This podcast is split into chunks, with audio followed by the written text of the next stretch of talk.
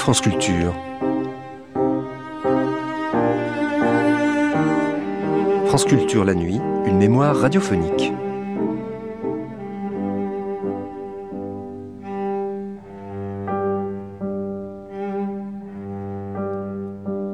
Préparer le cochon, préparer le lit de la mariée, faire le bébé, être couturière, être cuisinière, la vie de la femme, comme celle de l'homme dans la société traditionnelle en France, a ses codes, ses rites, ses distractions. La vie est dure à la campagne. Les enfants, il n'est pas mauvais de les garder un peu sales, afin qu'ils restent en bonne santé. Le mois de mai, les réveiller, le charivari, la sexualité, les rapports avec les beaux-parents, en Auvergne, mais aussi dans toutes les provinces de France, c'était Nuit magnétique, façon de parler, proposée par Laura Adler le 16 avril 1980 sur France Culture.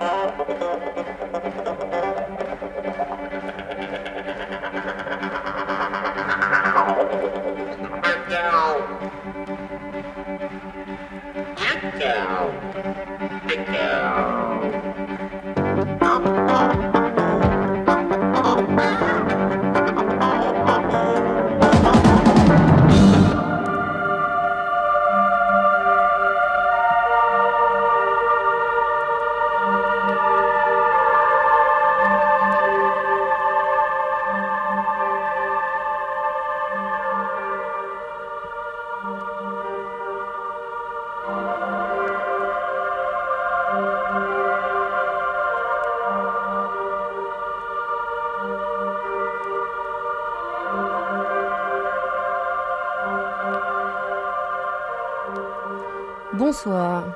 Ce soir, façon d'en parler. L'homme et la femme dans la société traditionnelle. Dans ce temps-là, eh bien, il y a environ hum, ben, 50 euh, ans, environ 50 ans, puisque j'ai 55 ans. Alors, euh, les enfants, à l'âge de 4 ans, voyez, euh, pratiquement, ils faisaient à peu près tous le même travail, puisqu'il y avait énormément de champs et peu de, euh, peu de d'élevage, peu, on ramassait quand même de la paille, de l'avoine, tout ça. Alors, l'arrière-saison, il fallait laborer tous ces champs-là, tout ça. Et alors, euh, voyez, pendant que quand nous avions les vacances, tout ça, les jeudis, parce que dans ce temps-là, c'était les jeudis, alors on, on travaillait beaucoup, beaucoup. C'était dur. Et alors que maintenant, euh, il y a eu le remembrement, tout ça, ça a transformé la vie de l'agriculture énormément. Ça a changé euh, énormément. On nous a fait des chemins, des, presque des routes. Alors le matériel passe beaucoup plus facilement, malgré qu'il faut celui qui amène aussi, euh, qui amène aussi les machines. Voyez, c'est assez dur quand même aussi. Ça secoue beaucoup les reins et tout ça. Chaque métier a bien ses inconvénients.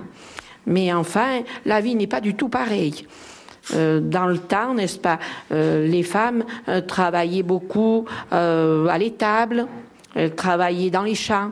C'était très dur pour euh, les mamans qui avaient des enfants. Il fallait bien souvent les transporter au champ, même malgré le froid, malgré s'il y avait personne pour les garder à la maison. Il y avait euh, des problèmes aussi de cohabitation. Il fallait rester avec les grands-parents, les parents. Ça posait des problèmes énormes pour euh, les couples jeunes. même drama c'était peut-être même dramatique. souvent même, souvent et que maintenant, euh, il n'y a pratiquement plus de couples jeunes qui sont avec les parents. Ils ont chacun leur petite indépendance, comme en ville, pratiquement, comme en ville. Mais bien sûr que la vie aussi est difficile parce que euh, évidemment euh, il y a quand même ça a beaucoup changé, mais il y a quand même du travail.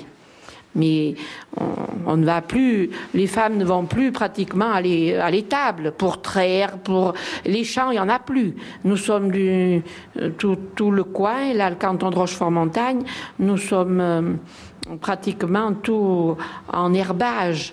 C'est euh, uniquement de l'élevage qui se fait. Il se fait pas grand-chose plus.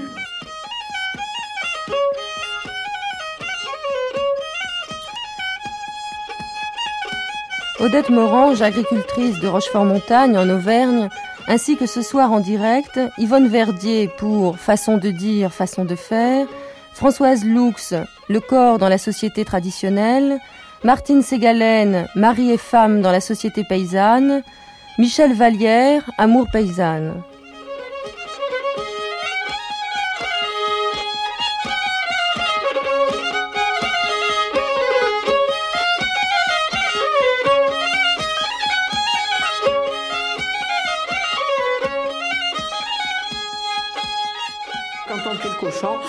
Toute la famille était invitée.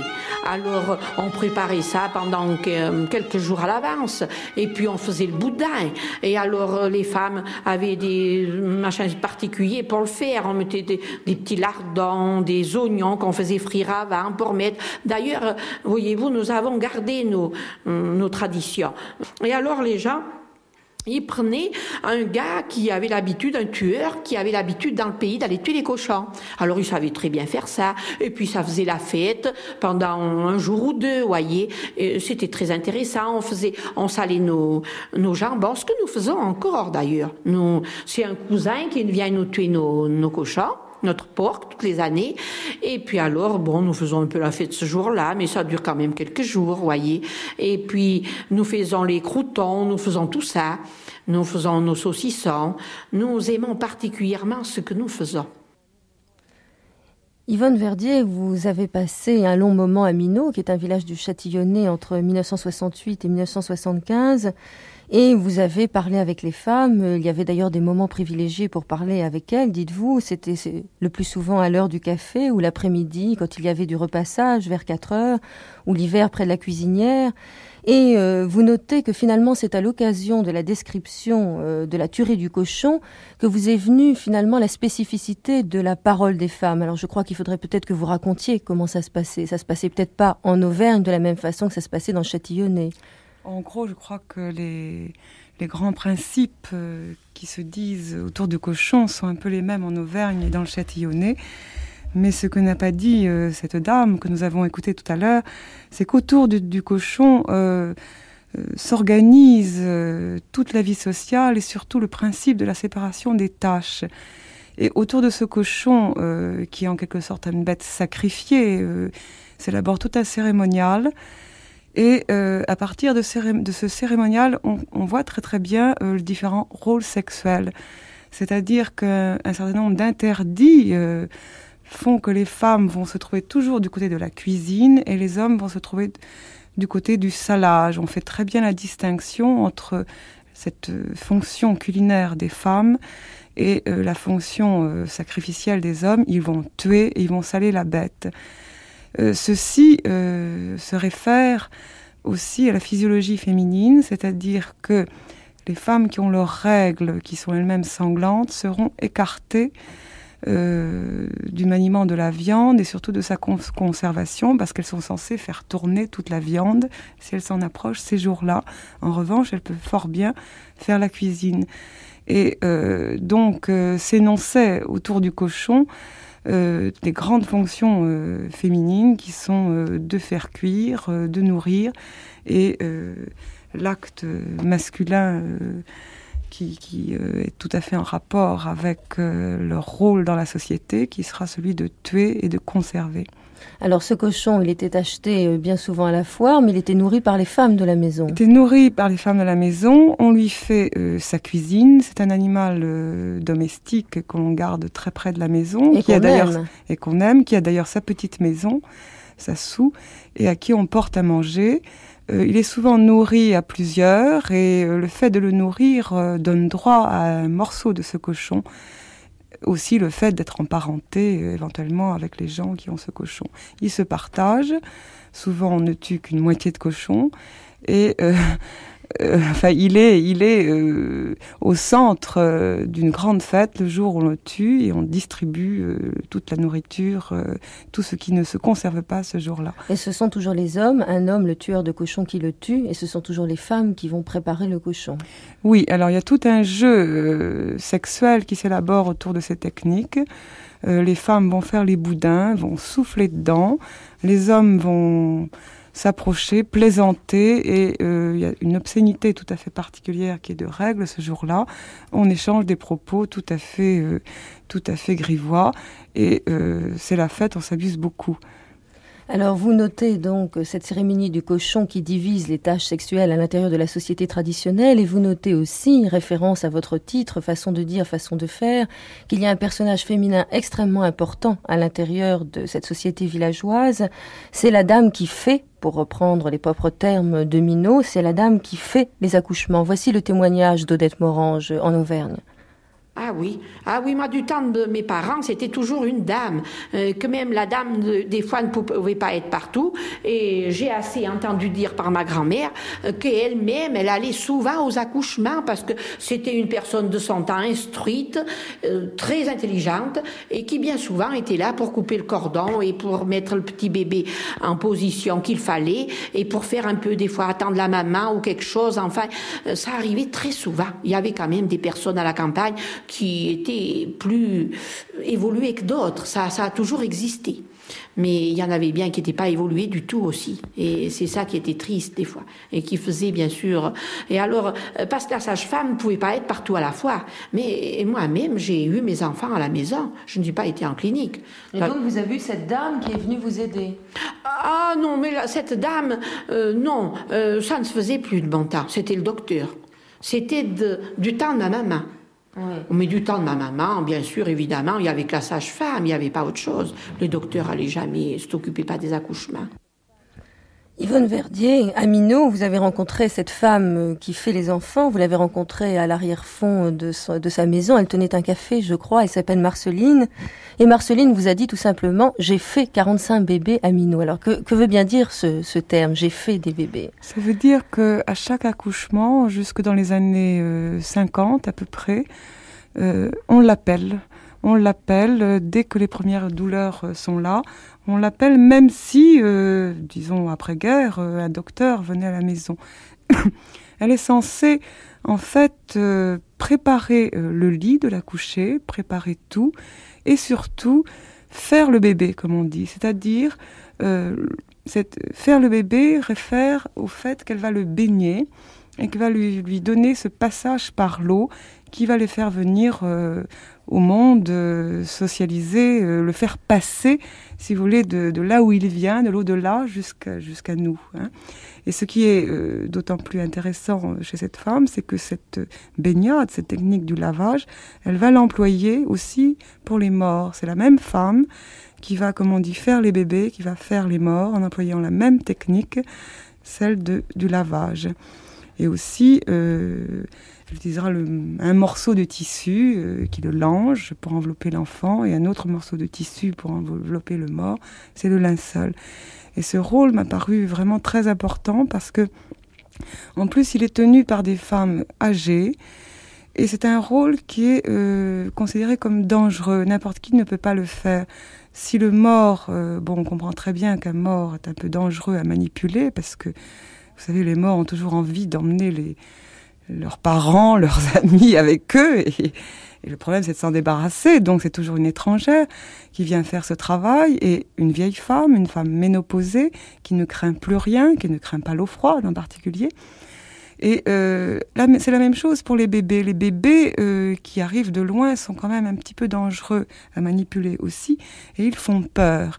Et c'était aussi pour ça qu'on fait appel à quelqu'un de l'extérieur, je crois. Et c'est aussi pour ça qu'on ne la paye jamais avec de l'argent. Non, on la paye jamais avec de l'argent. Et aussi, bon, c'est aussi parce que c'est une sorte de service rendu et que euh, donner de l'argent euh, pourrait aussi, par rapport à la loi, faire croire que c'est un exercice illégal de la médecine. Alors peu à peu, il y a toujours les, ces femmes se retranchent euh, derrière. on donne des petits gâteaux, des petits cadeaux, des boîtes de gâteaux, de petits gâteaux, des petits gâteaux secs. D'autres colognes, des pantoufles, des, petites choses comme ça de la vie courante qui sont un peu des colifichets quand même. Oui. Alors la femme au saloir, euh, la femme qui fait les bébés, la femme qui fait les morts. Troisième personnage féminin de votre livre, c'est la couturière. Voici le témoignage d'Odette Morange. C'est elle qui faisait toutes les affaires du pays. Et d'ailleurs, ça ne l'a pas empêché de devenir euh, vieille. Elle a 96 ans. Elle m'a fait mon costume, elle m'a fait ma petite robe de baptême. Elle m'a fait mon costume de première communion. Elle fermait dans la ceinture à peu près oh, mais 30 centimètres. Euh, ce qui nous, euh, ce qui faisait que nous portions euh, pour les fêtes notre beau costume de première communion. Remarquez que nous avions pris la robe blanche, je veux dire le lendemain, le costume du lendemain, parce que nous avions bien notre petite robe blanche comme toutes les communions. Il y avait deux costumes, oui. Ce que, les, ce que les garçons n'avaient pas. Ils avaient que leur costume, eux, leur vrai costume. Mais ce costume qu'elle nous faisait, il nous faisait vraiment, vous voyez, ils achetaient quand même du beau tissu. Elle était très adroite et elle faisait pratiquement tous les costumes du pays. Alors là, elle s'y prenait de bonheur, elle avait quatre ou cinq ouvrières, c'était vraiment un, métier extraordinaire. elle m'a tout fait. Elle m'a fait ma robe de, euh, de mariage, elle m'a fait mon costume pour le lendemain de mon mariage. Elle m'a fait même celle pour mes enfants, vous voyez, pour ma fille aussi. Elle m'y avait fait un de ses, elle m'avait fermé un de ses ourlets là-dedans, vous savez, c'était, c'était même de trop. Mais elle avait l'habitude, elle le faisait pour bien faire. Et cette demoiselle, c'était une demoiselle. Et cette demoiselle, elle est encore, euh, bien parmi nous et elle va très bien, vous voyez. Ça ne l'a pas à user. Yvonne Verdier, donc après la femme qui fait les bébés et la femme qui fait les morts, la Marceline, il y a aussi la couturière et à Minot, la couturière s'appelle Émilienne. Alors je crois qu'il faut dire comment se passe euh, cette fonction de couturière et comment finalement toutes les jeunes filles de Minot étaient obligées de passer euh, chez cette couturière. C'était un stage initiatique. Oui, on peut, on peut dire les choses comme cela et vraiment euh, la couturière prend sa place parmi les les grandes fonctions féminines euh, qu'on a annoncées jusqu'à présent.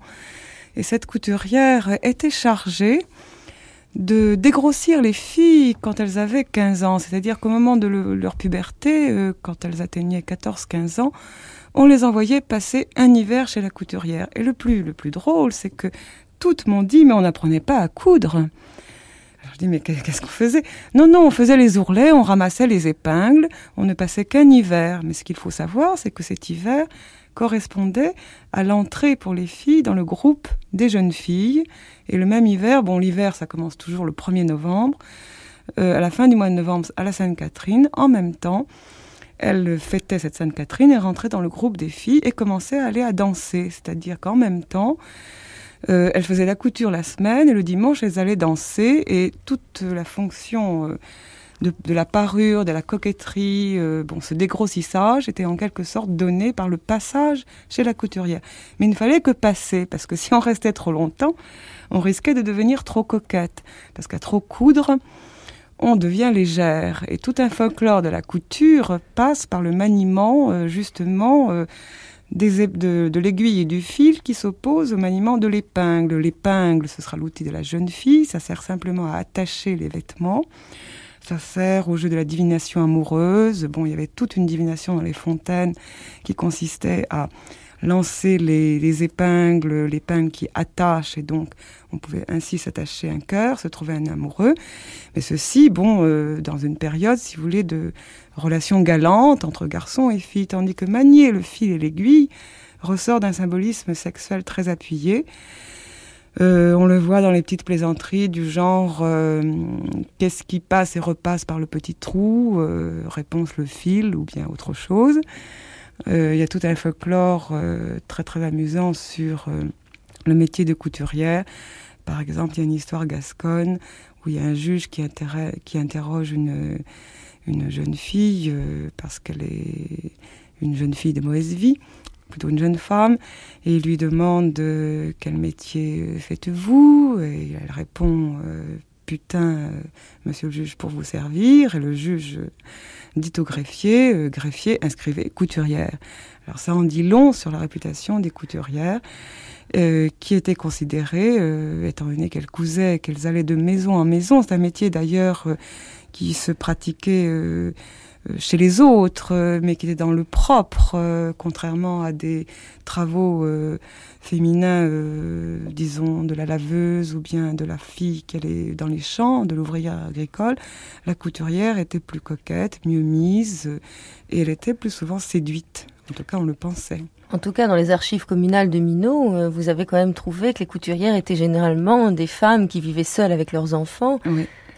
Oui, oui. Euh, de même, euh, beaucoup de journalières, mais autant de couturières. Et puis, il y avait ce pouvoir de la couturière qui était quand même de faire la robe de la mariée. Oui, alors de même qu'elle apprêtait en quelque sorte la fille au moment de sa puberté, et qu'on peut voir dans ce façonnage vestimentaire un façonnage presque physiologique. Il faut en quelque sorte, grâce aux épingles, placer le sang de la jeune fille. De même, à la veille du mariage, elle reconstituait en quelque sorte euh, euh, l'ensemble des attributs de la jeune fille euh, en la couvrant d'épingles, parce que la coiffure de la mariée est truffée d'épingles, et ces épingles le soir de la noce, elles vont tomber les unes après les autres, elles vont être distribuées aux autres jeunes filles, vont leur porter bonheur d'ailleurs, vont leur permettre de trouver un mari, mais la dernière épingle doit tomber, et doit tomber et être ôtée par le par l'époux qui euh, qui va déflorer la jeune fille et la faire femme. Michel Vallière, vous avez trouvé ces coutumes-là dans le Poitou, vous travaillez? En Poitou, euh, par exemple, une jeune fille qui cherche un époux, elle peut mettre une épingle dans la, dans la queue du, costume, enfin de, la robe de la mariée, de la dernière mariée. Alors elle pourra se marier dans l'année. Et les épingles, effectivement, sont, sont utilisées à des fins de nuptialité, si j'ose dire. Euh, évidemment, quant au, symbole sexuel de, l'aiguille, euh, alors dans mon village d'origine, dans le midi de la France, euh, les jeunes filles, quand on disait qu'elles enfilent les perles, ça veut tout dire, n'est-ce pas? Dans le maniement de l'aiguille, enfiler des perles, c'est un symbole sexuel évident. Et Martine Ségalène, vous avez trouvé à l'intérieur de vos recherches sur la société traditionnelle euh, aussi un symbolisme de l'aiguille et des choses qui étaient dites euh, un peu méchantes sur les couturières? Moi, je pense que les sources sur lesquelles je travaille ne sont pas très différentes de celles d'Yvonne, donc euh, effectivement, j'ai trouvé tout à fait un ensemble de choses semblables. La région dans laquelle je travaille plus particulièrement est la, est la Bretagne. Et en Bretagne, il n'y a pas, semble-t-il, de, de couturières, il y a plutôt des tailleurs ambulants. Mais euh, les hommes aussi, enfin les tailleurs ont aussi un statut assez particulier. Ils sont à moitié hommes, à moitié femmes. Ils sont des, euh, d'abord par leur euh, attitude physique, ils sont assis sur la table en tailleur toute la journée. Ce sont des gens dont on se moque justement et qui ont le pouvoir eux de faire les mariages précisément les tailleurs comme les mendiants qui allaient de ferme en ferme, euh, proposaient très souvent les mariages en titre d'entremetteur et ils ont donc un rôle dans le jeu nuptial comme la couturière de Minot d'une autre façon. Alors la couturière de Minot, euh, la femme qui fait les bébés, qui fait les morts, la femme qui fait tourner l'art, il y a aussi la cuisinière, mais ça nous allons y revenir un peu plus tard.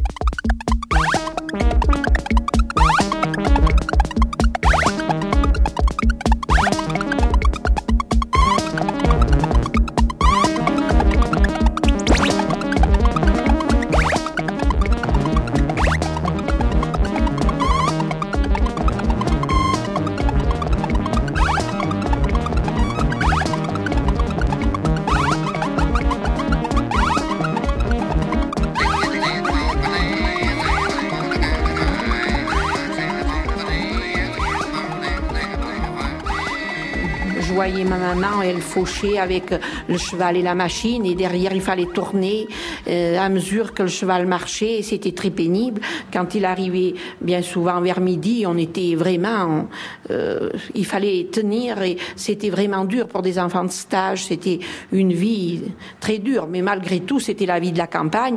Et puis on allait garder les bêtes dans les prés, on allait garder les troupeaux dans les prés. Et mon mari, qui était lui plus jeune, qui était un petit peu plus âgé, il avait son petit troupeau de, euh, de moutons. Il allait le garder aussi les jeudis et il allait à l'école, mais euh, pas trop souvent. Pas trop souvent. chemin, surtout. Françoise Lux, euh, ça fait maintenant une dizaine d'années, même peut-être plus, que vous travaillez sur le corps. Vous avez fait une exposition au Musée national des arts et traditions populaires. Vous avez fait aussi des recherches sur les médecins, sur les guérisseurs, sur les penseurs de secrets, sur l'éducation corporelle de l'enfant. Bref, assez de recherches pour essayer euh, de faire un livre absolument merveilleux sur le plan iconographique ainsi que sur ce qui est de vos commentaires sur euh, cette iconographie à propos du corps dans la société traditionnelle. Odette Morange parlait euh, du corps au travail et c'est ça qui ressort tout de suite de votre livre, c'est qu'effectivement, on ne peut pas imaginer à l'intérieur de la société traditionnelle un corps qui ne soit pas en train de travailler. Oui, exactement. Ce que, ce que j'ai voulu dire dans mon livre et montrer par mon livre et par l'exposition que j'avais fait avant, c'est que euh, le corps a une place fondamentale dans la société traditionnelle ancienne. Et ça, c'est quelque chose qu'on n'a pas toujours dit. Les sociologues ont eu tendance à dire que le corps est une découverte récente avec toutes les techniques de relaxation corporelle, etc. Or, euh, ça m'est apparu assez faux parce que dans la société ancienne, le corps, c'est le premier instrument de travail. Donc c'est sur le corps que tout se base et que tout se fonde, sur ce corps qui est l'instrument de travail. Alors il y a beaucoup de proverbes, j'ai travaillé sur les proverbes relatifs au corps, il y a plus de 5000 proverbes relatifs au corps dans les différentes régions françaises, ce qui montre cette importance d'emblée du corps dans le discours des paysans. Et ces proverbes relatifs au corps font, basent tout sur le travail. Par exemple, toute la morale, qui peut, qui, quand on la, quand on l'écoute, peut paraître semblable à la morale bourgeoise, qui est une morale de modération, de faire attention, de se lever euh, tôt, de se coucher de bonne heure également. C'est une morale qui est basée sur le travail de ce corps. Parce que si on ne ménage pas ses forces, on ne peut plus travailler. Et si on ne travaille pas, c'est absolument la ruine de la maison, c'est la pauvreté et c'est très rapidement la mort. Donc le corps, c'est le premier instrument de travail. Si le corps est menacé par la maladie, quand la maladie arrive, c'est également la ruine. C'est pour ça qu'on a dit aussi très souvent que dans la société rurale, il n'y avait pas de médecine, il n'y avait pas de prévention. C'est aussi tout à fait faux. C'est une prévention très différente de la nôtre. Par exemple, pour que les enfants soient en bonne santé, on conseille de laisser les enfants un peu sales. Donc les médecins euh, actuels euh, pousseraient les hauts cris devant ça, mais c'est une prévention tout à fait réelle. Et donc, euh, ce corps, il faut le protéger, il faut le soigner, euh, il faut faire attention à lui parce que c'est un instrument de travail important. Et ce corps au travail, qui est façonné par le travail, c'est le corps qu'on retrouve aussi comme principal instrument de la fête. Et dans la fête, quand on voit les danses traditionnelles, pas dansées par des groupes folkloriques un peu légers, mais par des groupes euh, folkloriques traditionnels, on voit que c'est souvent des danses qui sont un peu lourdes, parce qu'on sent que le corps est complètement façonné dans ses postures par le travail. Donc on retrouve absolument le travail comme fondement et comme la base de tout. Et on s'aperçoit aussi que dans les fêtes, que dans les pèlerinages, que dans tous les rituels, le corps intervient également. Euh, une fois dans, une enquête, euh, un curé de village me disait euh, quand on rentre dans une église, on voit tout à fait un paysan, la façon dont il se comporte. Parce que prier, pour lui, c'est quelque chose d'abstrait, ça veut rien dire. Il a besoin de bouger, il a besoin de quelque chose, d'aller porter un cierge, d'aller mettre de l'argent. Il a besoin de se servir de son corps. effectivement, il se sert de son corps tout le temps, donc il a besoin de se servir de son corps également dans la vie quotidienne, dans la vie spirituelle. Oui, Odette Morand, je racontais tout à l'heure comment elle avait commencé à travailler dès l'âge de 4 ans. Vous vous dites, euh, parmi tous les proverbes que vous avez étudiés, que dès que l'enfant naît, finalement, on lui apprend dès sa naissance à travailler. Il y a un proverbe que vous citez, ce qu'on apprend au berceau, c'est-à-dire au berceau, dure jusqu'au verre, c'est-à-dire jusqu'à la tombe. Et que dès que l'enfant naît, dans une province, je ne sais plus laquelle, on lui met euh, dans les mains à ce petit bébé l'objet euh, avec lequel son père peut gagner sa vie, si c'est un artisan ou si c'est un paysan. C'est après le baptême que ça se passe, parce que le baptême est le, en quelque sorte le premier rituel de socialisation. Euh, on est deux fois, on est à la vie par la naissance et puis on est à la société par le baptême. Et c'est au retour du baptême que l'artisan pose de la main de l'enfant l'objet qui, euh, dont il se servira plus tard. Et euh, également au moment du sevrage aussi, qui est un moment très important. Euh, on sépare l'enfant de la mère et le père donne à l'enfant une nourriture, que ce soit un morceau de pain ou un verre de cidre. Et on dit que si cet enfant prend bien la nourriture, surtout si c'est un garçon, ça sera plus tard un bon cultivateur parce qu'il aura su se détacher de la mère et être près de son père. Donc effectivement, toute la petite éducation dès, le plus petit âge et euh, euh, concerne le travail futur de l'enfant. Et euh, ce qu'on peut dire aussi, c'est qu'une grande crainte concernant la petite enfance, c'est la crainte euh, d'une part de l'animalité et d'autre part de l'inachèvement de l'enfant. Et un enfant qui n'est pas inachevé, qui est un petit monstre, ou un enfant qui est un petit animal, ça ne pourra pas être un homme, donc ça ne pourra pas être une force de travail plus tard. Et puis c'est tout le corps qui est utilisé. Vous racontez comment, par exemple, la salive peut être un instrument. Euh, pour nettoyer des parties du corps euh, et que petit à petit, euh, au fur et à mesure que l'enfant grandit, on apprend au contraire à maîtriser ce qu'il ne doit plus faire avec son corps, c'est-à-dire ne plus cracher, ne plus utiliser sa salive, ne plus tirer la langue. Euh, oui, ou peu plus, plus exactement ce que, ce que j'essaye de, de, dire, c'est qu'il y a une différence entre finalement euh, ce qui peut être la façon euh, populaire d'utiliser son corps, qu'utilise son corps de façon très pleine, très complète, qu'utilise la salive, qu'utilise la bouche, qu'utilise même les dents comme instrument de préhension, et puis la façon plus bourgeoise euh, des traités de savoir-vivre, par exemple, qui au contraire apprend à se servir de moins en moins de son corps. On apprend aux petits-enfants dans les écoles à ne pas mouiller leurs doigts avec la salive pour tourner les pages, euh, ou à ne pas se servir de leurs dents, de leur langue. Euh. Michel Vallière Oui, oui. Euh, alors sur le corps, il y a beaucoup à dire, évidemment. Par exemple, sur la petite bergère en Poitou, lorsque, à l'époque où il y avait des loups, eh bien, elle se transformait le visage, elle me ramenait tous ses cheveux devant elle, elle s'arc-boutait, elle se transformait elle-même en, animal, et elle, secouait sa tête d'une façon terrible, comme ça, pour effrayer le loup, et en tapant sur ses sabots, disons, elle changeait complètement de visage, et le loup était censé avoir peur.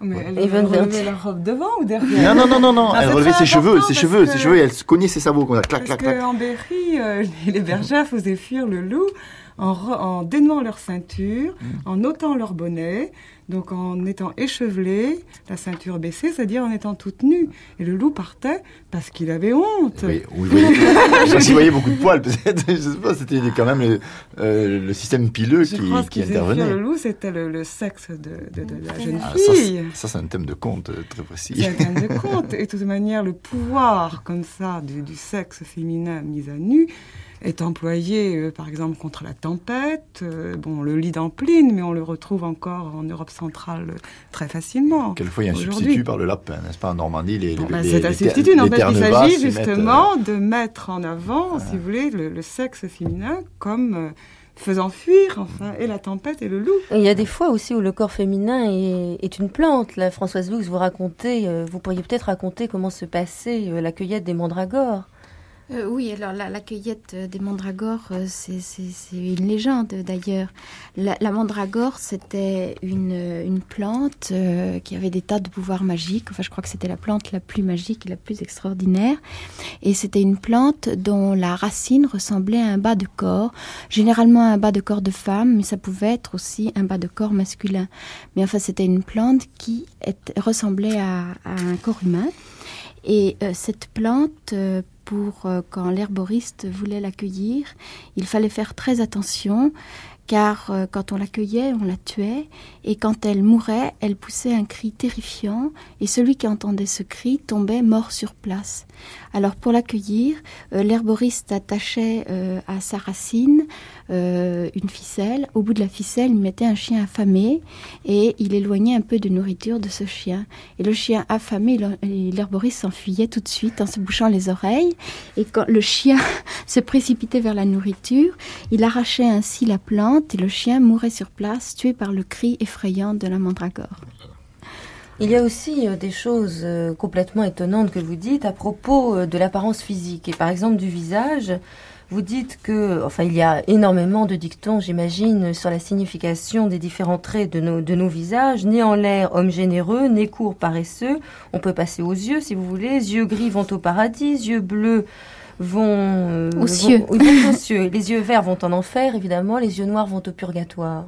Pourquoi toutes ces, euh, qu'est-ce que signifient tous ces proverbes et pourquoi toute cette, euh, disons toute cette importance accordée à tous les traits du visage?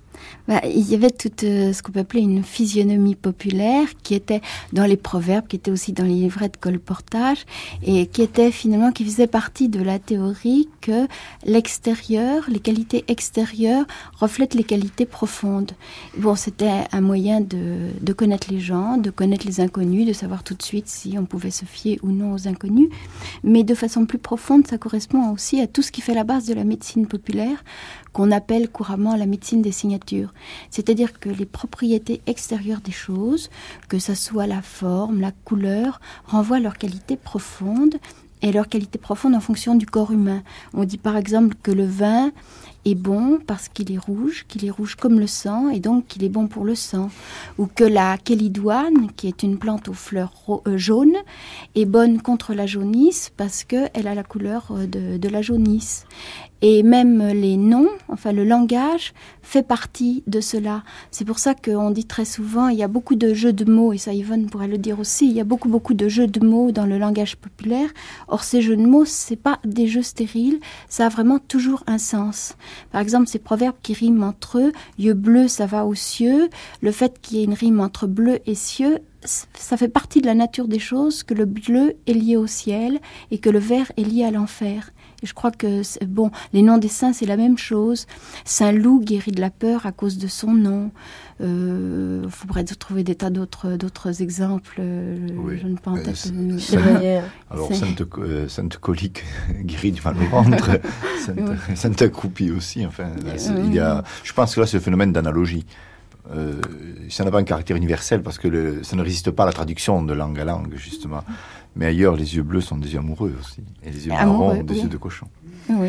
Et toujours la rime, toujours la rime qui montre la parenté profonde des choses entre elles. Mm. Mais quand les qualités physiques n'allaient pas bien, en l'occurrence le nez, nous avons parlé tout à l'heure du nez, vous dites qu'au cours des naissances, on pétrissait les nez des petits bébés qui n'allaient pas forcément euh, dans le sens... Euh, non? Euh, Oui, alors il y avait beaucoup de choses qui se faisaient. Qui on se les faisaient... un peu pour qu'ils soient un peu mieux. Euh, il y avait beaucoup de choses qui se faisaient, qui se faisaient à la naissance parce qu'on pensait qu'un enfant qui naissait était encore mou, était encore tout à fait inachevé et que le rôle essentiel des parents et de la, de la femme qui aidait était d'achever ses enfants. Donc on pétrissait le crâne pour que le crâne soit plus joli, plus rond. On pétrissait le nez. On tirait un peu sur les mamelles des petites filles pour être sûr que plus tard elles soient de bonnes nourrices, ce qui était essentiel. Enfin, on faisait des tas de choses pour que le bébé soit, soit beau plus tard. Et le fait de le mettre dans un maillot, euh, bon, on a souvent condamné cette pratique du maillot où les enfants étaient un peu euh, ensaucissonnés en disant que c'était une pratique berbare pour que les mères soient tranquilles. En réalité, c'était pas du tout ça. C'était une pratique, une sorte de petit plâtre pour que les euh, jambes des enfants soient droites, parce qu'on pensait que si les jambes des enfants n'étaient pas droites dès la naissance, l'enfant plus tard aurait les jambes croches, comme on disait c'est-à-dire que ce sera un petit animal qui ne pourrait marcher qu'à quatre pattes. Alors, toutes les activités du corps sont rythmées selon les saisons et plus particulièrement euh, par les mois. il y a quelque chose d'étrange que vous soulignez à l'intérieur de votre livre, c'est l'ambiguïté du mois de mai. Ambiguïté d'ailleurs qui se reflète aussi dans votre livre, Yvonne Verdier, parce que c'est quand même étrange ce mois de mai. C'est un mois, euh, c'est le mois de la Vierge, bien évidemment, et c'est aussi un mois où les jeunes filles peuvent euh, être élues par les jeunes gens. Alors pourquoi cette ambiguïté du mois de mai? Je sais pas, je crois que le mois de mai, euh, il faut le. Il faut raconter ce qui se passe à Minot, Yvonne Verdier, il y a la pause. Oui, on peut raconter ce qui se passe à Minot, mais il faut, le voir sous la lumière de la lune rousse, c'est-à-dire de la lunaison particulière qu'il y a à ce moment-là. Dans la région là, du nord-ouest, du nord-est de la France, les garçons euh, vont dans les bois dans la nuit du 1er mai. Ils euh, coupent des jeunes baliveaux de charme et ils vont les mettre devant les, les maisons des, de toutes les filles à marier du village, c'est-à-dire de toutes les filles pubères. Je veux dire, on reçoit son 1er mai à 15 ans, à peu près d'ailleurs l'année où on rentre chez la couturière. Et la même nuit, d'ailleurs, dans ces villages, les garçons amoncellent sur la place tous les instruments aratoires, tous les pots de fleurs, tout ce qu'ils trouvent dans les cours de ferme, en un énorme tas où tout est mélangé, c'est-à-dire tout, l'ordre du travail, tout l'ordre de la propriété individuelle est absolument aboli.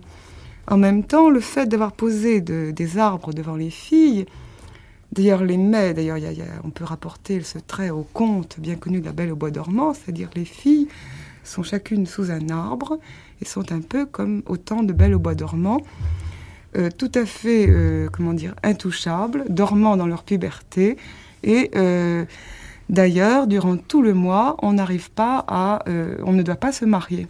Il y a un interdit de mariage. Alors cet interdit de mariage a été en, fait repris au 19e avec, euh, en mettant le mois de mai sous l'égide de la Vierge, mais en réalité c'est un interdit qui était beaucoup plus ancien et qui faisait que le temps d'emmaillement des filles faisait qu'elles n'étaient sous la puissance d'aucun homme, elles étaient en quelque sorte affranchies, c'était sous un arbre, avec toute la liberté forestière que cela veut dire, c'est-à-dire euh, d'être... Euh, une espèce de retour à la nature forestière, la liberté de la forêt, je crois. Michel le charme en châtillonné, je crois. Euh, en Poitou, ce sera l'aubépine. Mhm. Le, nom local de l'aubépine, d'ailleurs, est le mai. Alors, on allait fleurir, les, jeunes gens, un peu le même cérémonial, allaient fleurir avec de, l'aubépine les volets des, jeunes filles, euh, des jeunes filles dans Nubile, euh, dans tout, à peu près tout le Poitou. Mais il y avait, là c'était un peu plus compliqué parce qu'il y avait aussi un langage des, fleurs et des plantes. Parce que si les filles elles pouvaient être nubiles, mais avoir, être acariâtres, parce que il y a un peu le chacun, il, faut de tout pour faire un monde, n'est-ce pas? Alors, euh, si la fille n'était pas trop trop gentille ou avait quelques défauts, on pouvait lui donner par exemple du sureau. C'était la suprême insulte, n'est-ce pas Le sureau, ça veut dire qu'elle avait un très mauvais caractère, mais on pouvait aussi lui mettre des orties, des orties blanches, des choses comme ça. Alors là, évidemment, c'était pas fait. Et puis la mère euh, et les voisines euh, essayaient d'enlever ça le matin avant que, les, la jeune fille se lève, si possible, parce que la jeune fille ne se lève pas toujours très tôt. Euh, quant au tas, vous êtes le seul jeune homme de cette émission, d'ailleurs. Oui, un, jeune homme prolongé un petit peu. Il faut bien un petit peu se défendre. Quant au grand tas, n'est-ce pas, qu'il se, faisait ailleurs, par exemple à l'Espignan, dans mon village euh, où, j'ai passé ma, mon enfance et ma, jeunesse. Alors là, c'était les conscrits qui faisaient ça. La nuit des conscrits, tout était perdu, tout était permis. Les filles euh, étaient rentrées dans les maisons. Alors là, c'était tous les jeunes gens qui montaient les charrettes dans les arbres, les charrues, et qui empêchaient les, voitures de passer. Tout, euh, tout ce qui était perdu quelque part était sur le tas, les porte, les porte mouches, les moustiquaires, euh, ce genre Enfin, je ne sais pas si vous êtes euh, d'accord avec ce que dit Michel Rivière, Françoise Lux, parce que ce qui ressort quand même de votre livre, c'est une vision euh, quand même très très modérée et à l'intérieur de ce que vous dites du corps dans la société traditionnelle. C'est très très frappant. C'est un corps qui doit sans arrêt être dans la mesure, qui déteste les excès. Alors il y a beaucoup de proverbes, notamment sur la gourmandise, sur la goinfrerie, sur tout ce qui est licence en général. Euh, oui, mais c'est c'est pas les mêmes. C'est pas la même chose et c'est plus compliqué que ça. C'est-à-dire dans la vie quotidienne, effectivement, on prône la, la modération et c'est effectivement très important et ça reprend ce que je disais tout à l'heure sur le travail. Si on veut pouvoir travailler régulièrement chaque jour pour le travail agricole, il faut avoir une vie modérée. Mais euh, les temps de fête, les temps de liesse, c'est au contraire le temps tout à fait du travail, du, du corps excessif. Ou alors là, justement, enfin c'est les grandes paillardises, les grands repas. Euh, la force herculéenne. Euh, voilà, on boit beaucoup. Alors en plus, euh, oui, c'est le corps à la fête, c'est-à-dire toutes les épreuves de force, la force herculéenne. C'est aussi les baraques de foire qui viennent. Et alors ça, c'est le corps impossible, des gens qui défient la mort sans arrêt. Enfin, donc je crois qu'il y a vraiment opposition entre le corps quotidien et puis le corps de la fête qui est un corps excessif. Et alors, si les proverbes disent que la gourmandise euh, tue, les gens, c'est aussi parce que effectivement, je pense que euh, des excès de table énormes après une vie quotidienne où on mangeait très très peu pouvaient effectivement avoir des accidents de ce type, c'est-à-dire que des gens mouraient de trop manger. Quelquefois, il y a, il y a quand même le mélange entre la fête et le travail et la gourmandise. Exemple en Poitou pour les, les bourrelots de batterie, les, pour les grands travaux de les grands travaux à la, à la, suite des moissons, euh, il y avait une bonne table, une bonne chair et beaucoup de boissons. Alors là, il faut ensuite euh, porter, monter la paille très haut, euh, monter le grain très haut. Alors les, les, gars se chargeaient avec un sac, deux sacs, trois sacs, quatre sacs. Une fois, euh, ils portaient, je sais pas combien, trois quintaux, quatre quintaux sur les épaules. Ou alors ils allaient monter les, les gerbes avec des échelles à 32 roulons, 32 échelons, en buvant un verre par échelon, hein, jusqu'en haut. Il faisait, alors là, c'était, donc il y avait tout à la fois, il y avait la fête, la, la goinfrerie et le travail euh, qui continuait euh, sous forme de, de pari, enfin, à qui, à qui fera le plus. Et on avait même, il y avait même jusqu'à des concours euh, qui auraient le, plus beau sexe chez les hommes, qui devraient être en érection le plus longtemps, le plus loin, alors jusqu'à porter un seau rempli d'eau avec une, sur la verge en érection. Enfin, des, des vraiment, c'est, si vous voulez, il y a une démesure dans le travail, dans la goinfrerie et et ça prend l'allure d'une fête, puisqu'on le raconte aujourd'hui comme euh, un récit de fête. Et les femmes n'étaient pas exclues, parce que ces jours-là, on disait que la couturière ou les aides euh, en, cuisine, enfin les femmes qui étaient un peu plus maîtresses euh, femmes que les autres, devaient monter sur les charrettes de, de paille, devaient pisser par-dessus bord sans mouiller la paille.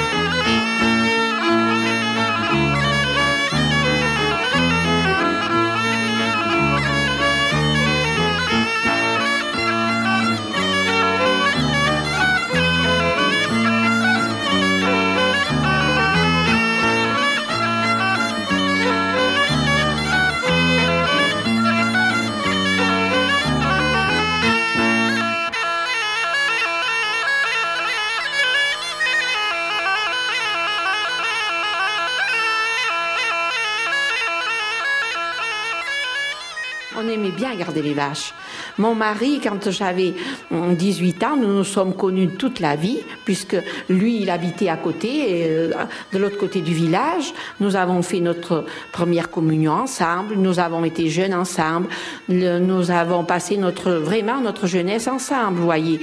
Euh, vous savez, pendant, à la campagne, avant Pâques, là, il se passe, on appelait ça dans le temps les réveillés. Vous savez, on allait chanter comme ça, mais pas les jeunes filles. Oh, les jeunes filles, non, mais les garçons. Alors après, nous faisions la fête tous ensemble. Nous dansions la bourrée. Nous, nous, étions très heureux, très heureux. C'était même pendant la guerre, mais nous nous rassemblions. Nous étions des fois 20, euh, des fois 30, 40. Des fois, nous nous rassemblions avec les autres villages de la commune nous avions quand même à ce moment des règles vraiment de morale qui n'existent pas aujourd'hui. Nous, nous trouvions ça tout naturel. Nous trouvions ça tout naturel. Martine Ségalen, dans votre livre Marie et femme dans la société paysanne, ce qui paraît très étrange, vous avez étudié, vous, euh, comme Françoise Lux aussi les proverbes, comme euh, Yvonne Verdier, Michel Vallière euh, Yvonne Verdier aussi toute l'iconographie, tous les peintres, notamment Millet, Courbet, etc. Et aussi ceux qu'on appelle les folkloristes. Et alors ce qui ressort de votre livre, c'est que les folkloristes de temps en temps se sont trompés et n'ont pas bien compris toutes les coutumes qui existaient entre les hommes et les femmes avant qu'ils se fiancent ou au moment où pouvaient commencer éventuellement leur fiançailles. Vous dites notamment que je ne sais plus dans quelle province de France, mais pour manifester son amour, le jeune homme donnait des coups à sa fiancée. des grosses bourrades. Euh, disons que j'ai essayé de réfléchir à partir d'un ensemble de textes, puisque là, c'est pas vraiment un travail de terrain comme celui d'Yvonne que je rapporte là. J'ai essayé de réfléchir aux relations amoureuses entre les garçons et les filles avant le mariage, et puis ensuite aux relations entre les hommes et les femmes dans la société euh, traditionnelle, enfin, la société paysanne, à partir d'ailleurs d'une petite exposition qui avait été faite au musée il y a plusieurs années et qui euh, traitait de ce sujet. Euh, en effet, d'ailleurs, quand on prend les, folkloristes, selon le cadre traditionnel d'Arnold van Gennep, qui nous proposait ces rites de passage, euh, en ce qui concerne la vie, il avait le rite du mariage, auquel on consacrait toujours de très nombreuses pages, puis ensuite on passait au rite de la mort directement. Il me semble qu'il y avait quand même quelque chose à étudier entre les deux sur la, vie conjugale. Donc j'ai travaillé sur euh, les écrits des folkloristes. Sur aussi, euh, j'ai aussi réfléchi à un certain nombre de, de discours qui ont lieu parmi, euh, enfin, disons, qui sont en discussion dans la communauté scientifique avec les historiens sur la place de l'amour et euh, la façon dont on nous présentait des mariages toujours arrangés et faits par les parents, par la volonté des parents. Et je pense qu'il y avait probablement place euh, pour l'assentiment euh, sous dans le cadre d'un certain contrôle social que les jeunes gens connaissaient, euh, intégraient, qu'ils savaient certainement les limites qu'il ne fallait pas dépasser, quels étaient les gens avec qui ils pouvaient se marier. Et dans cette limite-là, probablement, il y avait une relative liberté.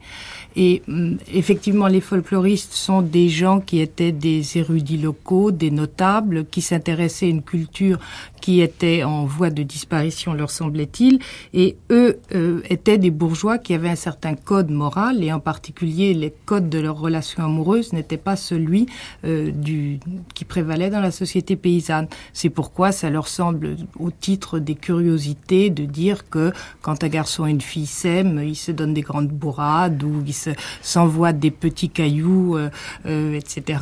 Je crois que ça, c'est à relier à ce que disait François sur la place du corps. Il est très important que la femme soit en santé soit une bonne travailleuse, puisse à la fois assumer euh, ses grossesses et le travail qu'elle a à faire à la ferme. Et c'est pourquoi, le, en somme, éprouver à l'avance d'une certaine façon symbolique ou réelle la force de sa future femme est quelque chose de très important. Oui, mais il y avait, euh, ça dépendait des régions. Il y avait des régions où euh, il était possible aux femmes euh, d'avoir des relations amoureuses avec des garçons. Vous citez notamment un proverbe savoyard qui dit Jamais fille qui s'est fait trousser le cotillon n'a déshonoré une maison. Euh, il y a aussi d'autres régions où on peut trouver des proverbes complètement opposés. On a vraiment l'impression que cela dépend, euh, ça dépend de quoi?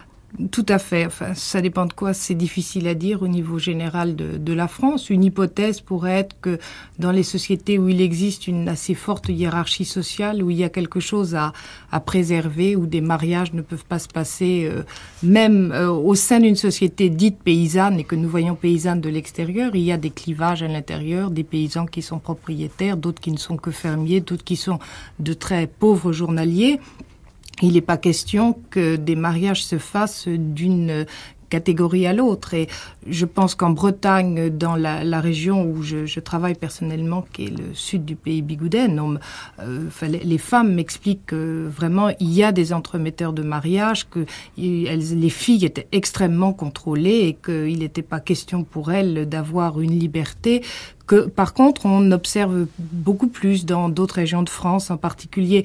Euh, il, y a, il y a cette coutume euh, qui prévaut dans le sud-est de la France et qu'on trouve également euh, en Suisse ou en Allemagne qui s'appelle le Killgang et qui permettait avec l'approbation des parents, bien sûr, qui permettait aux garçons de venir passer la nuit dans la chambre de leur fiancé, soi-disant tout habillé. Oui, en, français, ça s'appelle courir la trosse. Et il y a l'usage infernal de la trosse ou tressase contre lequel les évêques ont tonné euh, pendant tout le XVIIe et le XVIIIe siècle et euh, qu'on a observé encore jusqu'au début du XXe siècle. Bien, dans cette région, effectivement, il y a euh, plus ou moins avancées entre les jeunes gens euh, au vu et au su de la communauté. Enfin, la communauté est tout à fait d'accord. C'est pas une transgression. Donc, je crois que là, il y a des différences, effectivement. Alors donc, on se donnait des coups, euh, on se serrait les mains euh, tellement fort que ça faisait mal euh, aussi bien au jeune homme qu'à la jeune fille. On s'envoyait des cailloux, on se donnait aussi des, des, petits cadeaux, des bijoux, des foulards, je crois. Et puis oui, il y avait oui, aussi oui. le moment quand même très très compliqué. Alors là, Michel, Michel Vallière, vous le, décrivez très bien euh, quand vous avez été interviewé euh, Adeline Jaudrelet, qui vous l'explique fort bien. C'était le moment quand même très très compliqué où le jeune homme arrivait dans la maison de la jeune fille et le problème était être ou n'être pas accepté. Alors là, ça ne se disait jamais. Oui, alors c'est assez compliqué, effectivement, parce que il y avait une part de, une part de, enfin, je crois qu'il faut reprendre un peu plus haut, si vous voulez. Le cadre euh, des mariages possibles était lié effectivement aux conditions sociales. Il n'était pratiquement pas question que le, le, le, fils du domestique aille épouser la fille du propriétaire. Bon, ça c'était dans les comptes. Euh, si ça arrive, ça arrive pour d'autres raisons. Lorsque justement on a peur de pas marier la fille et que bon, on préfère finalement avoir un gendre euh, d'une classe inférieure, mais qui assurera quand même la relève euh, de la ferme, le travail et puis la nourriture pour les anciens, lorsque les anciens ne pourront plus subvenir à leurs propres besoins. Maintenant, il est ça sont deux, enfin, deux cas, un cas, c'est un cas extrême, mais autrement les jeunes gens qui se connaissent, ils vont au champ ensemble, ils vont, par exemple, la jeune fille va garder ses, ses chèvres, va garder ses, ses, moutons, et puis euh, elle rencontre un laboureur euh, qui la voit de même condition généralement, qui la voit, ils se, ils se, connaissent un petit peu, ils savent qu'ils sont de même famille.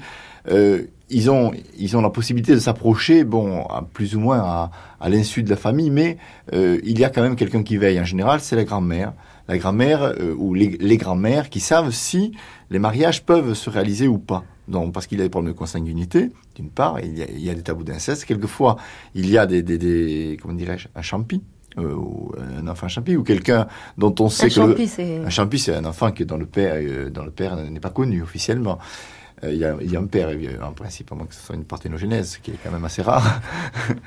et disons qu'il euh, se peut que cet enfant ne soit pas né du père réel, donc il faut quand même lutter contre ça. Et ça, il y a finalement euh, un discours sous-jacent, euh, pas toujours euh, donné sur des bandes magnétiques, sur des, des enquêteurs évidemment.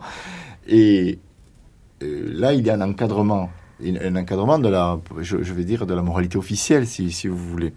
Alors donc la grand-mère prévient la famille. Si elle, prévient la, la, elle prévient la famille, oui, c'est ça. Discrètement. Discrètement, les gens, on, on accepte ou on n'accepte pas cette fréquentation.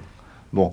Alors, et imaginons le cas où c'est accepté. Et c'est accepté. Bon, on accepte, il faut que tout le monde le sache, les grands-mères, les femmes, puis les hommes, puis il faut un jour ou l'autre amener le, le, jeune homme à la maison. Alors c'est le père, euh, bon, il le sait très bien puisque sa femme le lui a dit, évidemment, et la grand-mère, euh, ça se sait, c'est un secret de polichinelle, mais il, comme disait le, le père d'Adeline, là, moi je veux voir cet oiseau, hein, je veux voir cet oiseau, il faut le, il faut le montrer. Et, Bien sûr, on le connaît. On a la renommée déjà de, de si c'est un jeune homme travailleur, s'il a été accepté à la Loue euh, le jour de l'assemblée de, de, de, la Loue et d'accueillage des, des, des, travailleurs, enfin des, des domestiques. Et si, le, si ça lui convient, bon, euh, il accepte dans la maison. Et si ça ne lui convient pas, euh, il envoie la gare, enfin, il le balance. Et quelquefois, ça se passe pas tout à fait comme ça, parce qu'il y avait des veillées de jeunesse qui étaient des lieux de rencontre. Euh, il y avait des veillées de travail et des veillées de jeunesse, mettons, tous les mois, ou sept, huit familles, neuf familles, dans lesquelles, justement, il n'y a pas que les cousins, il y a des gens qui peuvent s'épouser entre eux, on les fait venir, et là, comme il y a quand même une promiscuité évidente, étant donné que l'habitat n'est pas tellement spacieux, euh, il y a des, disons, euh, comme disait Martine Ségalin, il y a quand même euh, un climat affectif qui se crée et, il va y avoir un choix.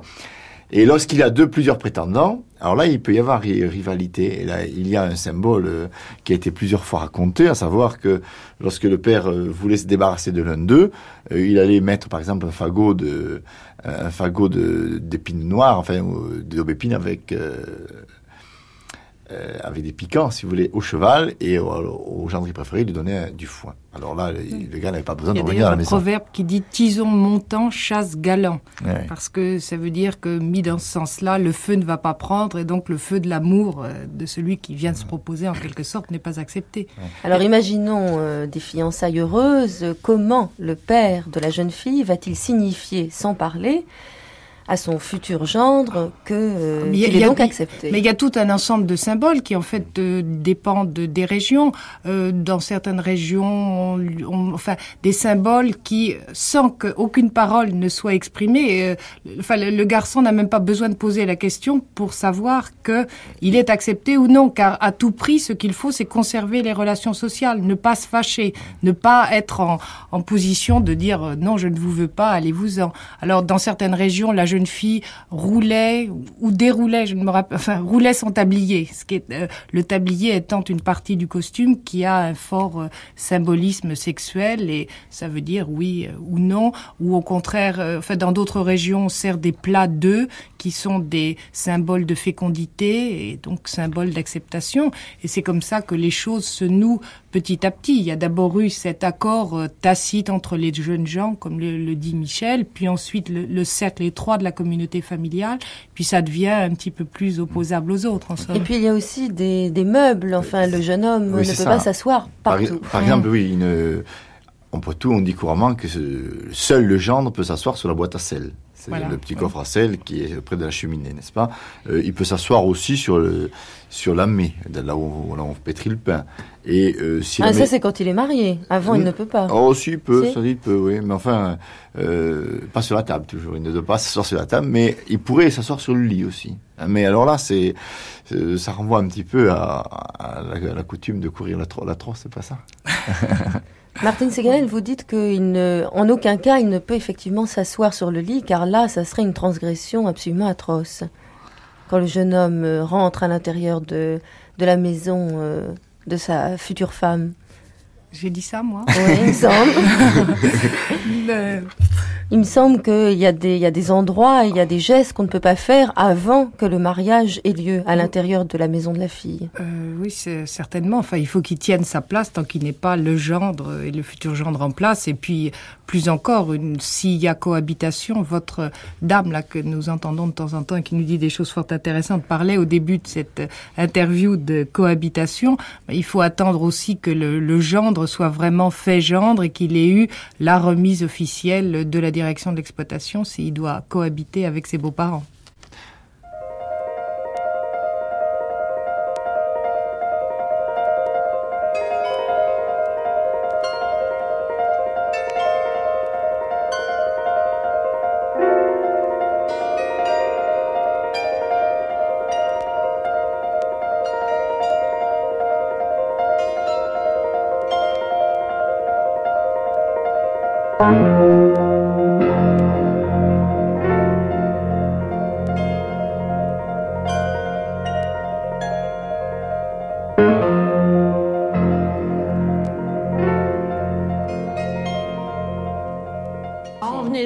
Jeune fille quand on se fréquentait avec un jeune homme. Avant, on n'était pas une jeune, on était encore euh, une enfant. Alors, si on se fréquentait avec un jeune homme, d'ailleurs, on se mariait très jeune, voyez.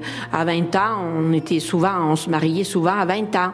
Parce que, il faut se rendre compte, dans ce temps-là, n'est-ce pas, nous étions tenus, très tenus par les parents. Et euh, comme mon mari, moi, était du village, et bien, il venait souvent garder les bêtes, même en semaine avec moi. Mais euh, il ne se faisait pas voir. Alors ensuite, il y avait le mariage. Le mariage, ça devait être une très très grande fête. Ah, c'était une très, la plus jolie fête de la vie. Euh, c'était très grave. Euh, évidemment, euh, pour, le, pour euh, le mariage, ce qui était pour la plupart des jeunes filles de notre pays, euh, c'était un jour extraordinaire, mais vraiment très très grave. Euh, on était vraiment euh, bien euh, consciente, euh, voyez, par les parents ont causé quand même. Ils disaient, non seulement ils ne noircissaient pas l'avenir, mais ils ne le mettaient pas au plat. Ils ne faisaient voir vraiment, ils faisaient ressortir toutes les choses qui étaient difficiles. Au plan, n'est-ce pas, de la sexualité, il n'en était jamais parlé. Jamais, jamais. Et à la fin du repas de noces, il y avait la fameuse cérémonie. On enlevait d'abord la jarretière à la mariée. Ah oui, mais dans certains, dans certaines, euh, les familles qui étaient bien dignes, qui étaient plutôt, qui avaient beaucoup de respect, n'acceptaient pas ça.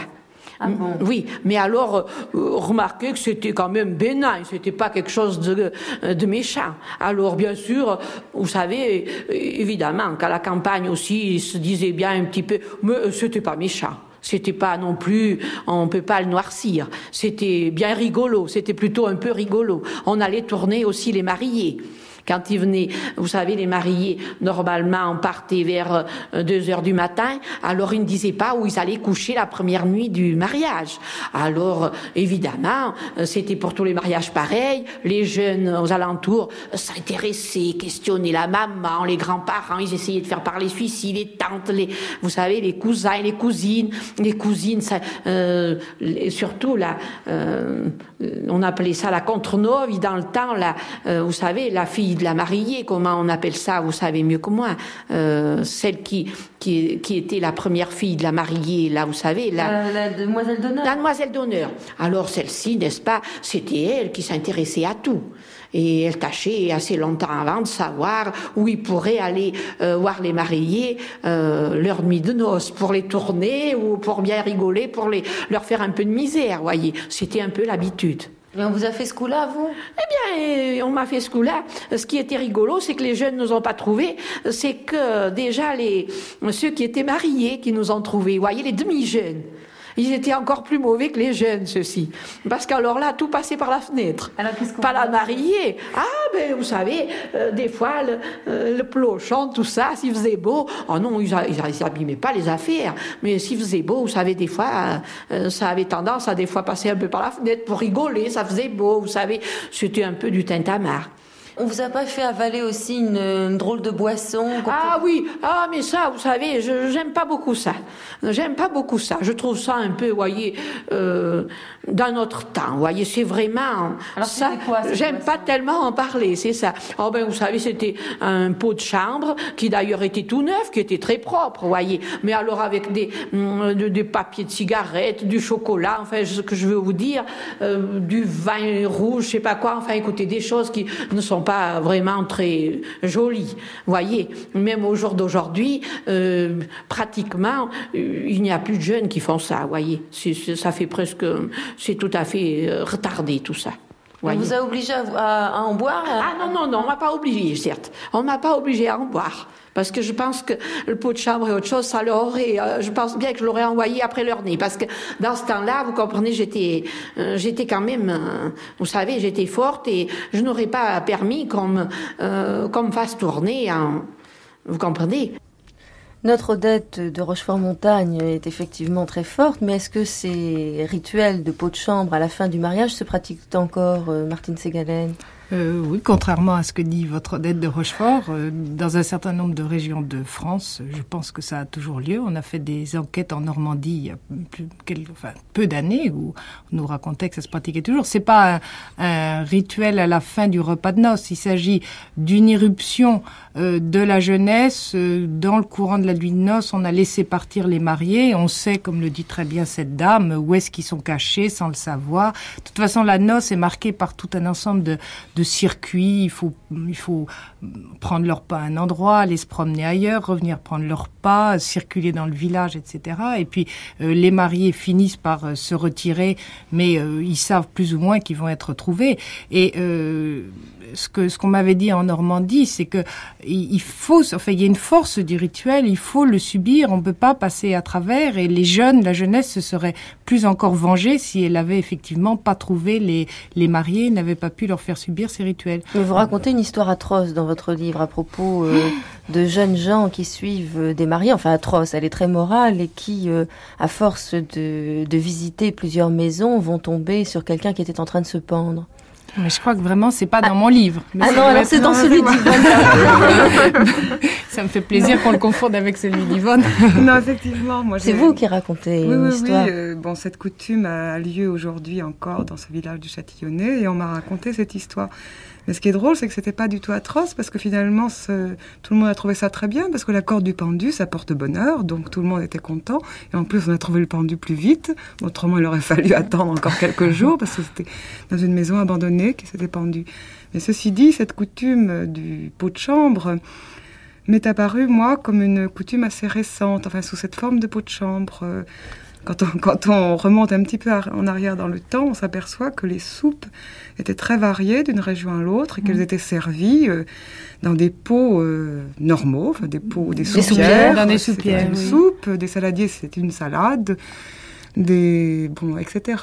Et on s'aperçoit qu'il y, y, a un changement comme ça de sens euh, par rapport à ces soupes, parce que aujourd'hui la dame a dit oh c'était pas beau voir, mais on, on ajoute en général que c'était pas beau à voir parce que c'est un pot de chambre dont le contenu figuré est très scatologique, mais en revanche c'est devenu bon à boire, tandis qu'autrefois les soupes étaient belles à voir, mais pas bonnes du tout, elles étaient très épicées, très chargées de de poivre, d'épices, de sel, ou bien au contraire très sucré. Il y avait toujours un mélange euh, soit un bouillon de poule très épicé, soit une soupe au vin euh, très très sucrée. Mais on peut y voir, euh, figurer comme le mélange, enfin des, substances propres à favoriser la, procréation de la jeune femme, parce que le mélange beaucoup de sel, beaucoup de vin revient symboliquement à figurer le mélange sel, donc sperme de l'homme, et vin euh, sang de la, de la jeune femme, et le tout mélangé dans le pot, et le pot figure euh, très souvent la matrice de la jeune femme, va en quelque sorte favoriser la conception. Et en plus, le sel et le vin, le sel et le vin, c'est des nourritures qu'on recommande de préférence pour avoir des garçons. Mm -hmm. Donc le premier-né étant devant être de préférence un garçon, ça s'explique aussi pour ça, mm -hmm. je pense. Mm -hmm. Enfin, c'est ces coutumes restent très très vivantes, même sous leur forme scatologique aujourd'hui. Et de toute façon, les traditions scatologiques sont aussi très très fortes. et bon, tout ceci s'accorde très bien à, à l'ancienne coutume.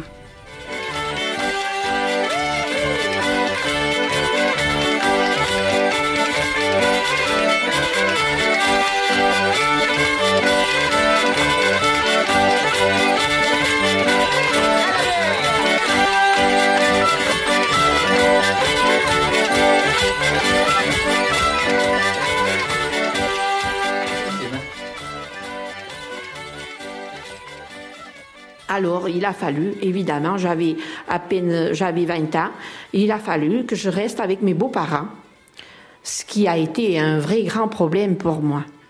Et euh, je vous assure que je ne voudrais, je n'aurais jamais voulu que mes, enfants euh, aient à rentrer avec euh, les parents, les beaux-parents, tout ça. Ça, c'est une chose vraiment terrible. Parce que vous savez, dans ce temps-là, évidemment, c'était l'habitude. Ça, je n'en veux pas à mes beaux-parents, c'était l'habitude.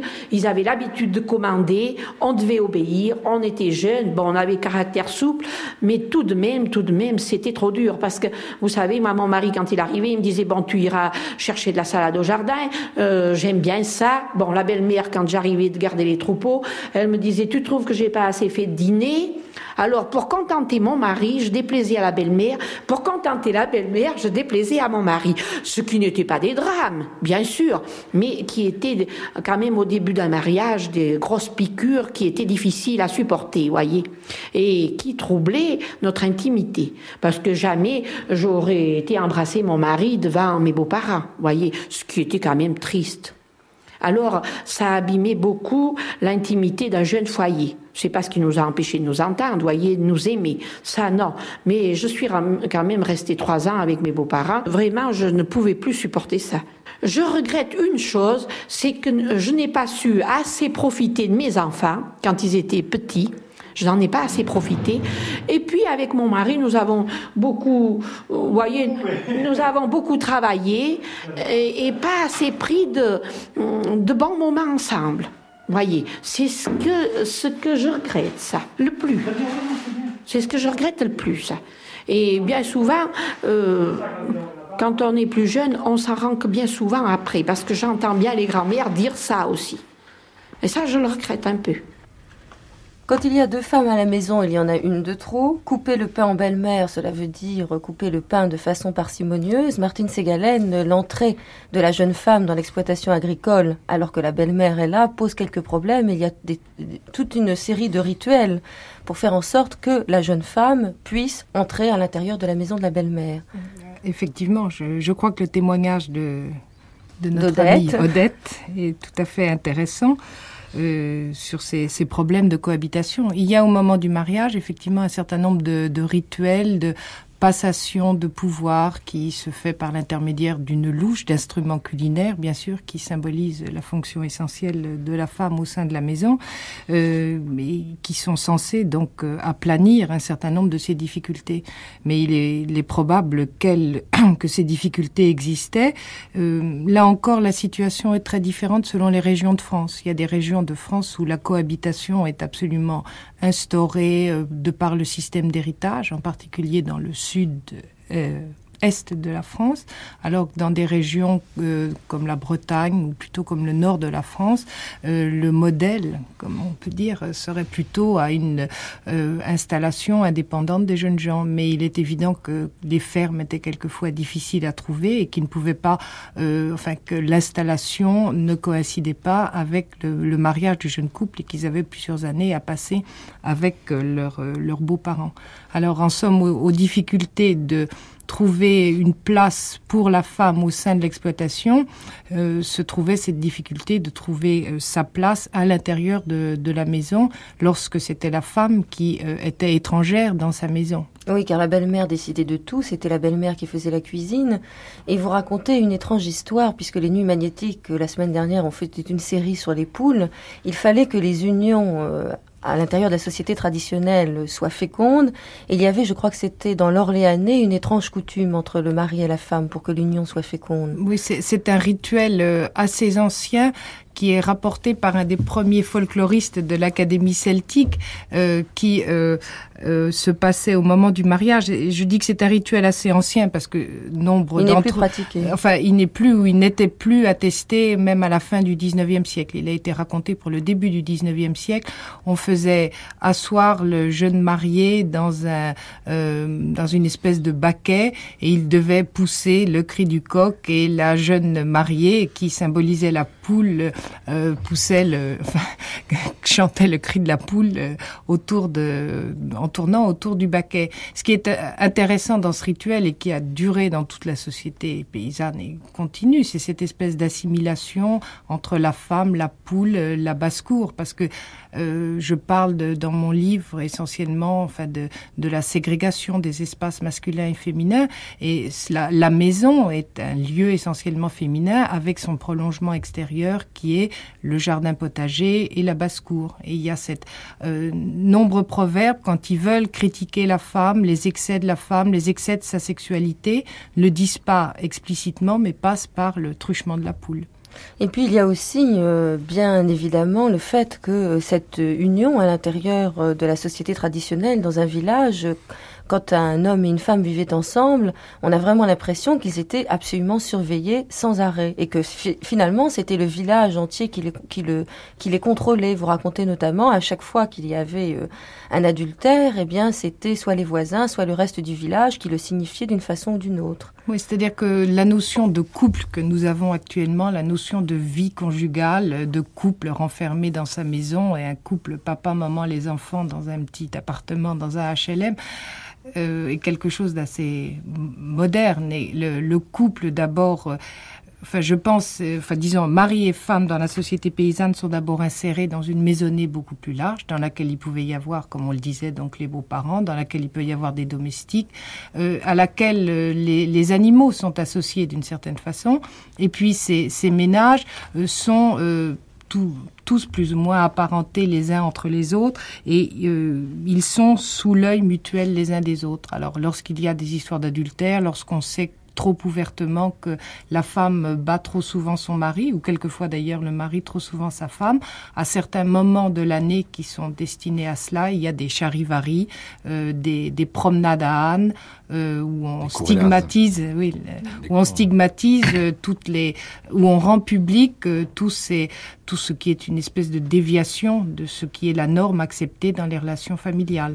Michel Vallière on est en train de parler de l'amour à l'intérieur de la société traditionnelle mais quand on lit le témoignage que vous avez pu recueillir auprès euh, d'une dame qui a 70 ans Adeline Jodrolet est un pseudonyme bien évidemment on a vraiment l'impression que l'amour dans la société traditionnelle n'était pas très drôle à vivre euh, chaque jour, quotidiennement, on a l'impression d'une immense détresse. Cette femme vous a parlé, j'imagine, pendant de nombreuses années, puisqu'elle a pu vous dire ce qu'elle vous a dit.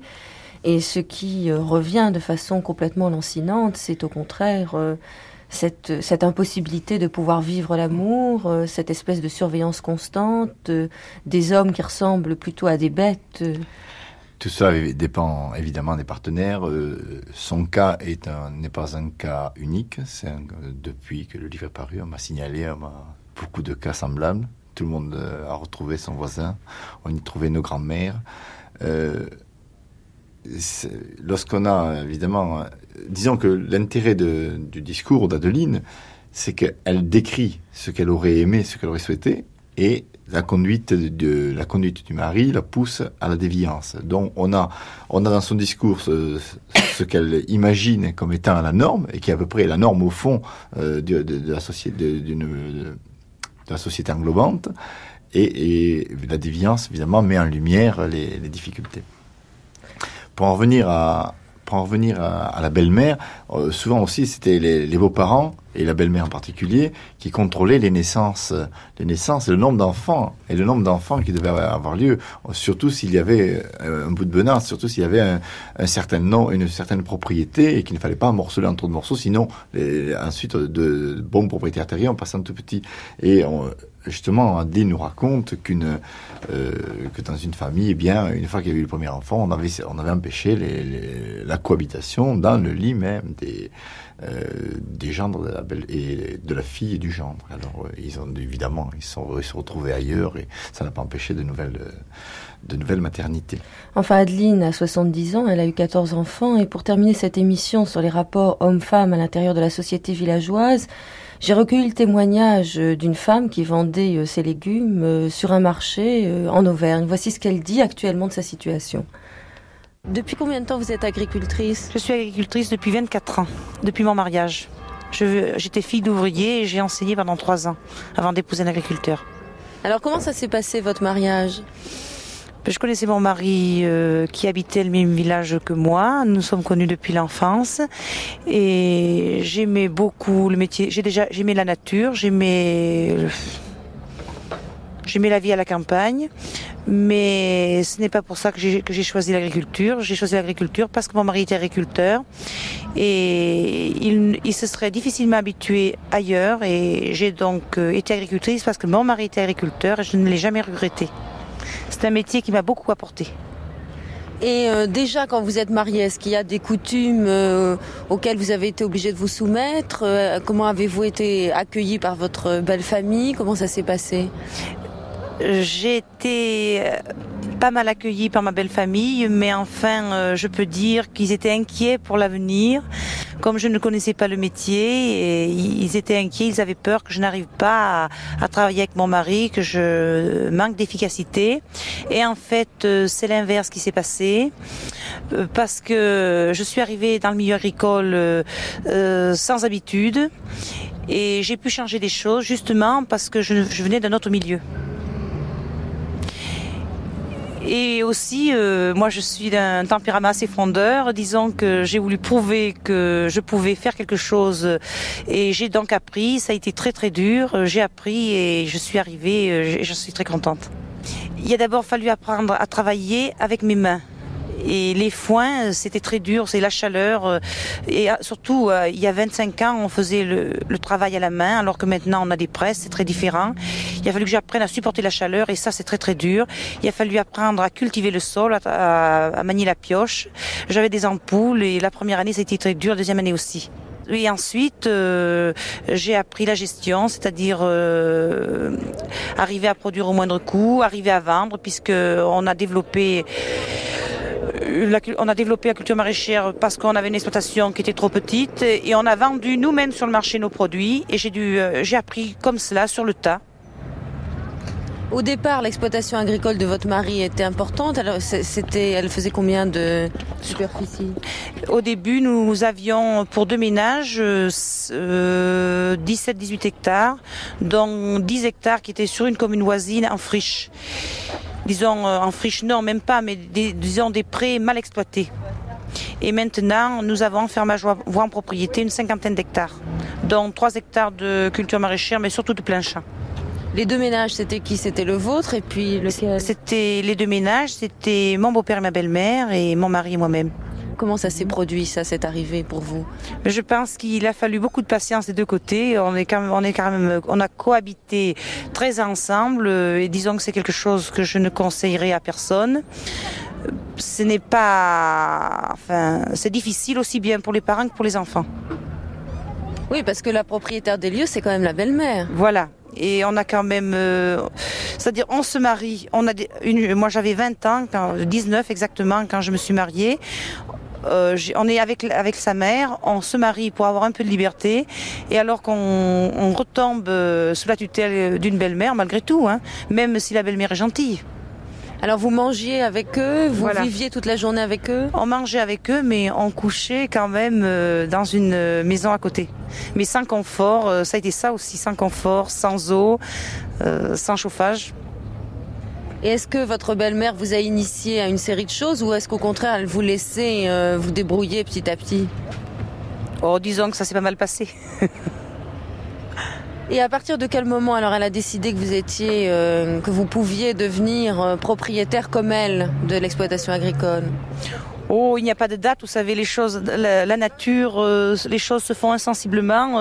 nous, les paysans, nous, on disons que euh, tout est comme ça, on sème, euh, les graines germent et on récolte plus tard. Et pour les habitudes, c'est un peu pareil. Les choses vont insensiblement comme la nature. Et c'est juste l'agriculture m'a appris la patience. Je suis une nature euh, très impulsive, moi, et aimant les résultats tout de suite. Alors que être agricultrice, c'est vivre avec la nature, c'est vivre avec le temps, avec les saisons, c'est attendre que les choses mûrissent. Et ça, c'est très important.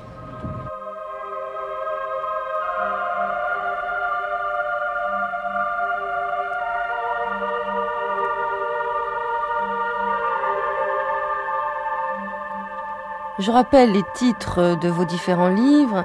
Façon de dire, façon de faire. La laveuse, la couturière et la cuisinière d'Yvonne Verdier aux éditions Gallimard. De Françoise Lux, un merveilleux livre qui est aussi un livre d'images. Le corps dans la société traditionnelle chez Berger-Levrault, à base donc de textes et d'iconographie. De Martine Ségalen, Marie et femme dans la société traditionnelle chez Flammarion de Michel Vallière et Isabelle Laurent, Adeline Jaudrolet, Amour paysanne chez Stock. Et je signale aussi le livre de Marie-Claude Pingot qui est paru il y a deux ans, toujours sur le village de Minot dans le Châtillonnais comme Yvonne Verdier, qui s'intitule Paysans Bourgogne, les gens de Minot chez Flammarion, ainsi que le livre qui vient juste de sortir de Françoise Zonabin, toujours sur Minot, La mémoire longue, temps et histoire au village, aux presses universitaires de France. Jean-Patrick Boutet, Alain Arnstam, Annie Lebeg, Pamela Dousseau, Laure Adler, bonsoir.